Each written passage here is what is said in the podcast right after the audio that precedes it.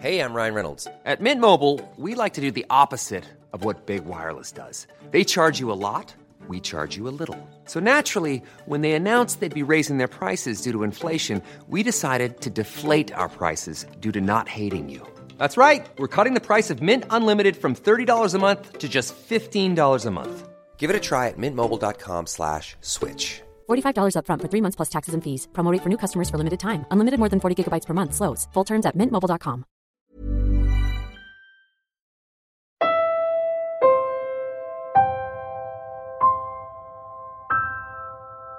It's been nearly a month since the enhanced quarantine in Metro Manila and Luzon.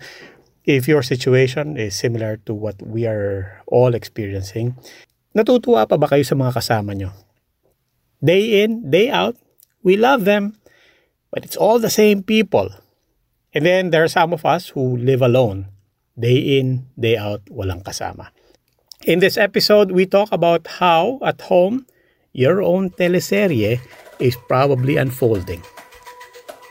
Lots of love, but also rising tensions. because this is new, some people are excited being together, sharing time, connecting and bonding. And then after a while, parang pumapasok na yung, oops, you are actually getting into my space. Dealing with change. Minsan, gagawa ka ng mga personal schedules mo eh. Now, you will be forced to do that kasi everyday nasa bahay ka nga eh. But in coming up with a schedule, you have to consider other people also na hindi mo matatapakan yung schedule nila. And hey, sometimes children taking the lead. Actually, children have their own ways of taking care of the family. Eh. Mula po sa Quezon City, mula po sa quarantine, ako si Robbie Alampay, Puma Podcast. And this is part 2 of our ongoing series on mental health in the time of COVID.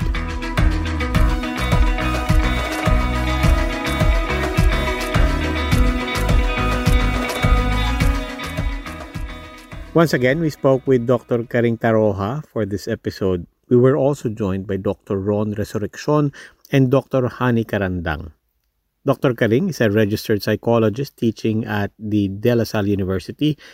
Dr. Ron is also a registered psychologist and a faculty member at DLSU. And Dr. Hani Karandang is a clinical psychologist and a national social scientist. She is also the founder of the Mindfulness, Love, and Compassion, or MLAC Institute for Psychosocial Services. Hello, everyone. Thank you for joining us. Hello. Once again, Po, we'd like to apologize for the audio quality. Just like you, we're in quarantine and we don't have access to our studios, and therefore, we're conducting all of these interviews over our mobile phones and over the internet. Let's start. The whole episode is about the enhanced community quarantine in Luzon. All of us now are in confined spaces, whether that's your room, your apartment, your house, your village. We're all constricted. But, Dr. Karandang, let's start with you. I just want to ask are we experiencing the same quarantine as everybody else? Or are we all experiencing quarantine in different ways? Ah, good question. I think in different ways. No, for example, right now we're quarantined in the farm, and there are only like three of us. It's a big, big place. So it depends on several things. May physical factor that's also, you know, very important. But then it's also important to know how you take care of your own emotion, your boundary, how you have your own space even if you don't have enough space. Sabi ko nga yung social distancing is not really social distancing, it's physical distancing eh. yes. Kasi you can be physically distant but emotionally closer, but you can be so physically close but emotionally distant. Doc Ron, ikaw, what do you think? Uh, my answer siguro dun sa question is yes and no. no Yes, because lahat tayo we have same rules eh, set by the government. So at that aspect, meron tayong similarities. Like, one person per household lang. But no, of course, kasi we have different family structures, no? May iba po nga na uh, magkakaiwala yung family, right? Like, kunyari ako, yung dad ko nag-iisa sa bahay niya, no? So, i- iniisip ko din siya. We are physically distant, but emotionally, I'm very connected to him. Okay, but starting lang with the physical destination, I can imagine that at either end of the spectrum, this quarantine is unfathomable to people on both ends. Like yung mayaman, hindi niya maisip, what is it like to be quarantined in an urban poor setting? And yung mahirap naman, isip niya, ha? Na- naka-quarantine sa tatlong ektarya? Dr. Karing, in this sense, how are we all experiencing quarantine differently? Ang isang important factor is really the family situation. I am an example of this. My daughter is in the US. I am the only one who is here in the Philippines. Yung quarantine natin really, parang we are experiencing it differently from a family level, from a community level. Maybe we're quarantined sa community, friends, work, di natin nakikita. But sa familial level, we're now sharing the same space. Okay, so it's clear we're experiencing all of this differently. But I wonder if our perceptions of the quarantine and social distancing is also changing. Kasi 'di ba nung umpisa, yung quarantine halimbawa for the kids, yay, walang pasok. Ang saya-saya. And then for the parents, parang wow, this is a wonderful opportunity to reconnect for bonding. But Dr. Karandang, do you think we are all necessarily going to feel the exact same lovey-dovey, warm, fuzzy feelings, you know, three weeks from now? Pagka mabaho na tayong lahat at nagkakasawaan na tayong lahat sa bahay? Ay, magandang question yan. I think as time goes by, we will feel differently. Kasi uh, magkakaroon na yan ng mga conflicts. May ibang members of the family, maybe the older or even the younger ones, kung sino man yun, might need more space than than other members. Mm. Yung adolescents, for example, would want more space. Or even adults like me, I want more space. Dr. Karing? Because this is new, some people are excited being together, sharing time, connecting and bonding. And then after a while, pumapasok na yung, oops, you are actually getting into my space. Hindi lang yung level ng sawa, pero yung, yung level na I am starting to lose my privacy, which I have actually valued all this time. Mm. So marami ng issues yung ano, yung papasok, issue ng mm. boundary, I see it magkakaroon even in terms of relationship, realignment, magkakaroon ng mm. maybe uh, uh, redefining roles, uh, responsibilities at home. Dr. Karandang, what are the risks for us if we do not manage these, these suddenly fluid and broken rules in our spaces, in our households, if we do not manage uh, what's what's happening and what's changing? Ayan, mag-aaway-away sila. Tapos pa, pwede hindi na sila mag-usap. The worst case scenario can turn to family violence. Pwedeng magsigawan muna, verbal abuse, pwedeng mag-lead to violence are, are quarantined together for a long period of time, human nature is such na talagang magkakaroon ng conflict. Unang-una, hindi sanay ang mga tao, families, being together 24-7. They don't have not learned ways of communicating na will make them lessen the friction or make them uh, more able to put boundaries kasi hindi talaga sila sanay. Kasi yung anger or yung frustration na nanggagaling doon sa hindi ka makalabas, hindi mo magawa ang dapat mong gawin, nasa loob yung ng bawat isa. We have to understand it. Hindi natin pwedeng sabihin na yung normal way lang na, o oh, gawin mo to, gawin mo. Hindi eh. We have to go deeper into what's going on inside each member of the family. Kasi sa, a family is a system. Kung sa Tagalog, ang sakit ng kalingkingan ay nararamdaman ng buong katawan. So we have to accept that muna na hindi tayo pwedeng hindi natatapektuhan. Mas malalim ang dapat nating puntahan para ma-prevent natin the worst case scenario which can happen and will probably happen kung hindi natin gagawin itong awareness. Eh, Dokron, paano yun? Inevitably, you will lose some control, di ba? Kasi sama-sama na kayo sa space. But you're also losing a lot of the traditional or usual interventions and options. Halimbawa, yung, yung magkapatid. Kung mag-away kayo ng kapatid mo, hindi ka pwedeng mag-walk out. Napipwersa tayo na harapin yung kung may conflict, hindi mo pwedeng takasan. No? So, sa isang banda, pwedeng meron siyang magandang effect. Hindi tulad dati na hinahayaan mo lang yung oras na mag-heal yung conflict mm. ninyo. Ngayon, hindi pwedeng ganito, no? Nasasambahay tayo eh. Tapos, you have to also think na, kunyari, may mga bata sa bahay, hindi magandang nakikita ng mga bata na mag-aaway kayo. And Dr. Karing, ano po yung other examples na nakikita nyo pagka ganito? Iba-iba na yung rules dyan.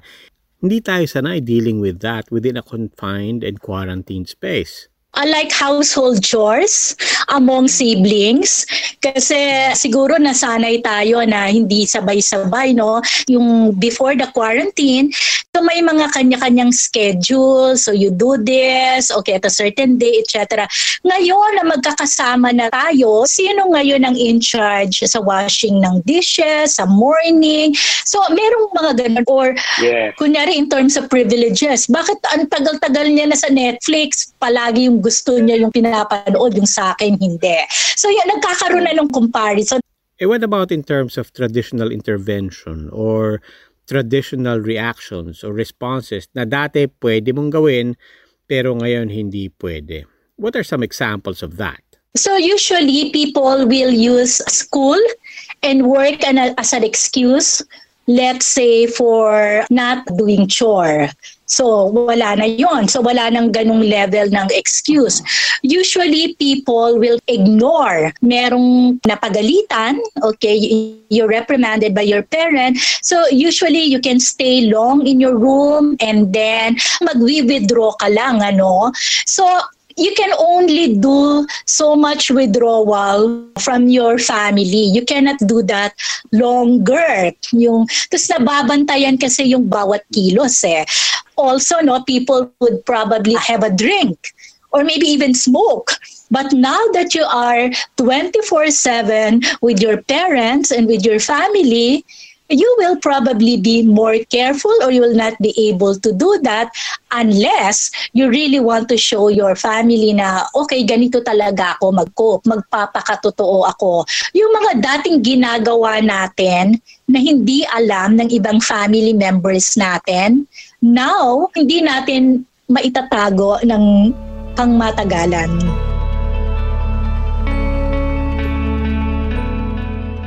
On the other hand, Dr. Ron, kanina you referred to it. Now that we're all together, what are the new options? What are the interventions for engaging or disengaging, of approaching or withdrawing that are actually opened up and made inevitable by the reality now of being together 24 7? We learn to adjust sa personalities ng mga kasama natin sa bahay. So we learn to be sensitive to the personalities of other people sensitive sa needs din ng iba. Kanina yung tanong, what's the worst that can happen? But now, what can we do to make the most of this, to make the best of this? What would you suggest, Doc Honey? Number one is awareness ng buong family na iba na yung sitwasyon pag hindi tayo nag palit or naghanap ng ibang ways of communicating, mag-aaway tayong lahat may mga iba-ibang ways, no? Unang-una yung sinasabi natin yung palaging magkasama, yung personal space. Merong ways na pwedeng i-structure. Sabi natin, okay, pagkainan na, magkasama tayo. Pagka certain times of the day, pwedeng kanya-kanya. Pwede magkaroon ng anong structure. So communication, I think importante dalawang bagay. Una, kailangan matuto tayo makinig. Mm-hmm. Listening is the most important way to communicate and to get along. No? Tapos yung pagkikinig na yun, magkaroon tayo ng curiosity. Parang gusto ko makilala talagang taong to. Anak ko pero hindi ko siya kilala. Asawa ko hindi ko siya masyadong kilala. Curiosity, which is part of mindfulness, is opening yourself to the fact that you want to know the person.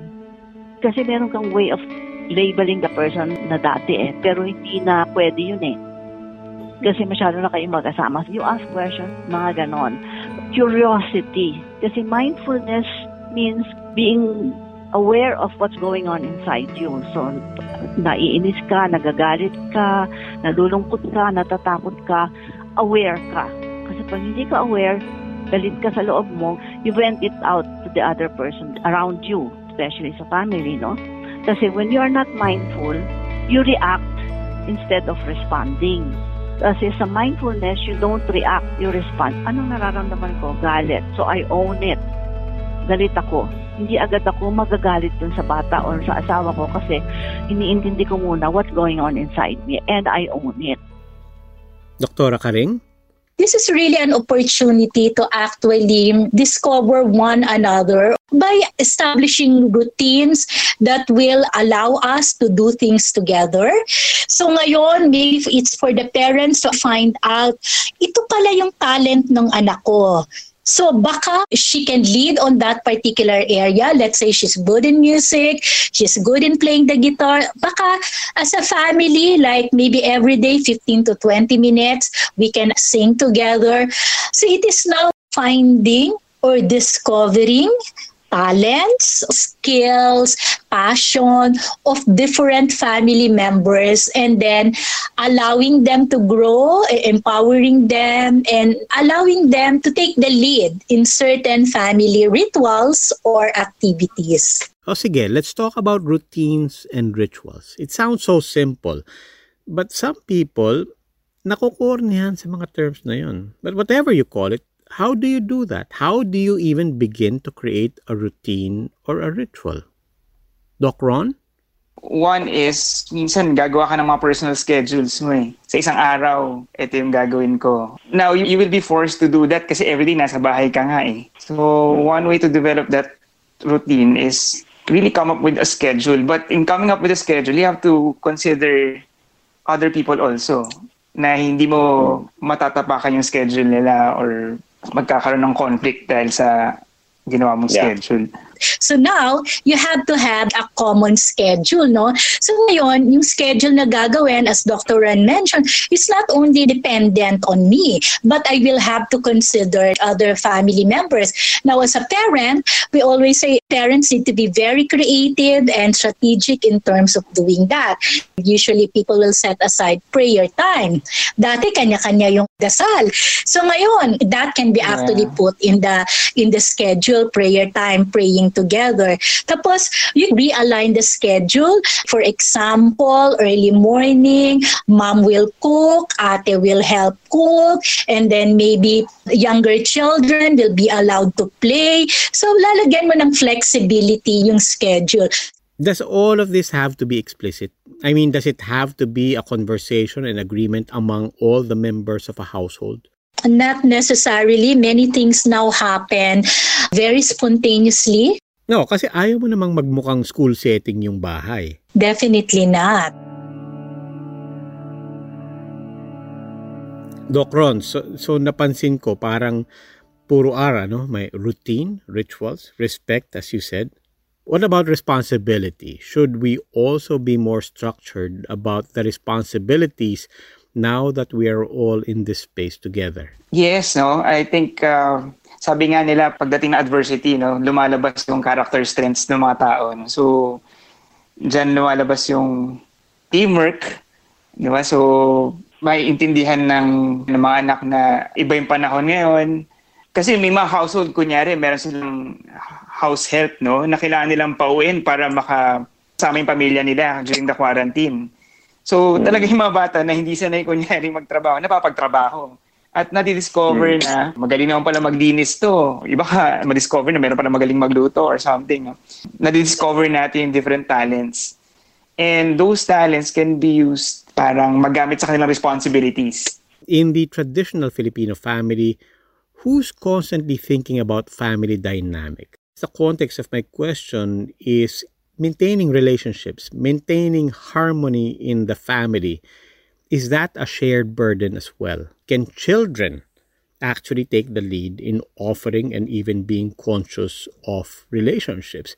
Dr. Hani, I'd like to get your thoughts on this book. Actually, the children have their own ways of taking care of the family eh. They want people to be happy.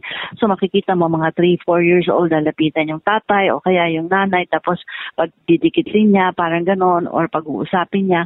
Children are very, very sensitive, no? They're very wise and they know what's going on. Kung may conflict or bad uh, feelings among the, the members of the family, especially parents, alam nila whether they talk about it or not. Or sometimes they're not even aware pero alam ng bata kasi ang bata nararamdaman niya na buong pagkatao niya kung ano nangyayari na absorb niya pure no wala siyang cognitive filtering eh so mas yung wisdom ng bata kung pwedeng pakinggan natin. Obserbahan natin, wag natin palaging turuan, itong gawin mo, itong gawin mo ganyan. I think that's the worst thing we can do to a child.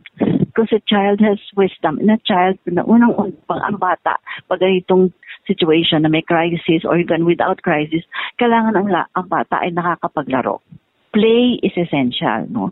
So, kung magli-lead yung bata, magpa-play siya, pwedeng sumali yung adults dun sa play ng bata. That's the way the child can lead through play because the child expresses himself as a person innately and naturally without having to learn it through play.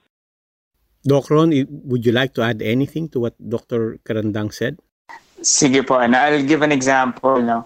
Just a few days ago, my wife and I were talking about issues, work, ganyan. Tapos, yung anak namin, four-year-old, singit ng singit. So kami lagi namin, wait lang, we're talking, we're talking, ganyan, ganyan. Tapos, sabi namin, okay, kailangan namin tapusin tong report, ganyan. So baka pwedeng kaila lolo muna siya. Tapos, bigla siya nagsabi na, sige, kaila lolo muna ako, doon na lang muna ako. Tapos bigla siyang, sad, para bigla siyang naiiyak. Sabi ko, ba't ka naiiyak? Eh, kasi naiistorbo ko kayo. Four years old to, no? So suddenly, nagkatingin na kami ng asawa namin parang Sometimes we need to be sensitive na oo nga naman nandito siya. We need to spend time with her also. Diba? Parang hindi lang lagi na pinag-usapan yung issues. So na-manage din na namin na dapat balance yung work, yung family.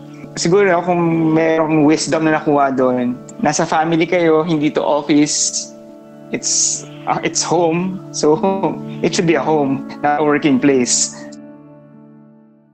Ang ganda. What what a beautiful story. But I also want to ask in in the scenario of let's say older children, teenagers and young adults listening in on this podcast. Kasi meron ding mga traditional Filipino families and parents who are not expressive, di ba? In fact, for some Filipinos, ang traditional father is stoic and unemotional. But maybe there are those who think of it as no, if my parents are not like that, maybe what I can do is take the lead. For example, in the context of what you said, you have to be more creative. We have to play, uh, we have to use technology to reach out. Would you encourage younger people to actually take the lead in their family and to strengthen the bond? Dr. Ron, again, let's let's start with you. Minsan pag face-to-face kasi hindi natin na-edit yung sinasabi natin, no? So, minsan may mga kabataan na mas gusto nila na expressive writing. No? So, instead na harapan, minsan isusulat nila para masabi nila yung gusto lang sabihin in front of their parents. So, maybe with that, no, parents can also do that. Wala na nga words, Doc, di ba? Emoji na nga lang eh. Yeah. Oo nga, minsan ganun lang, emoji na lang sinasabi, no? Dr. Karing, where do you see the youth potentially taking the lead in innovating on the family dynamics, on making do with the confined space, and just showing the adults new ways of relating with each other? Total, abnormal naman yung times, then we might as well try different things yung household chores, it's not only completing the chore, but it's also as sense of competence. It's also like a way of communicating and relating with some family members. So, different children na merong particular area of interest, merong passion, can take the lead in that particular aspect. Pwedeng through music, pwedeng through art, pwede rin kunyari making use of the technology, no? Okay, we're running out of time, but before we end, final thoughts Dr. Karing? What I'd like to really uh, say as a message is eh, this is really an opportunity for the family to rediscover one another, to find realignment. So ang metaphor na gusto kong gamitin is the movement of the planet. So we realign and then as a family together, we cope with what is happening there. We as a family try to not contribute to that problem, but rather uh, be a source of inspiration. And maybe just keeping the family together is enough contribution to the chaos that is happening out there. And Doc Ron Resurrection? Itong quarantine na to ay bagong experience sa ating lahat no, sa buong family. But I will always believe that kahit na maraming conflicts, the family will always find a way to maintain the balance. Uh, we just have to be yun nga, creative on how to, to find the balance in the family. Dr. Hani Karandang. First, I have to tell them to keep in mind that this is not a normal situation. So, we have to make more effort to be aware kung ano nararamdaman natin para hindi tayo mag-react ng panic, no? Number one. Number two, dahil alam natin hindi ito normal situation, it will pass. We just don't know when. So it's also important for adults in the family to have a certain perspective about what's happening. While it's stressful, it's critical, it's nakakapanic, there's another side to it. We have to look at the other perspective, which is, tinuturoan tayo nitong crisis nito na tumigil muna tayo sandali. Ano yung mga ginagawa natin na dapat natin palitan? Ano yung dapat natin gawin na hindi natin nagagawa sa family? That's the most important thing that the crisis is teaching us. It's a call for awareness. It's a call for change. Maraming salamat po. Maraming Thank salamat you, po. Robbie. Maraming Thank salamat you. po. And that's it for this edition of Puma Podcast, Mental Health in the Time of COVID. Once again, ako po si Robbie Alampay. Please, if you like what you hear, please tell a friend. Don't forget to subscribe to Puma Podcast on Spotify, Apple Podcast, Google Podcast, Anchor, Stitcher, or wherever you get your podcasts. This episode was produced with the help of Kat Ventura, Mark Casillan, Hali Fernando. Maraming salamat po. Stay safe.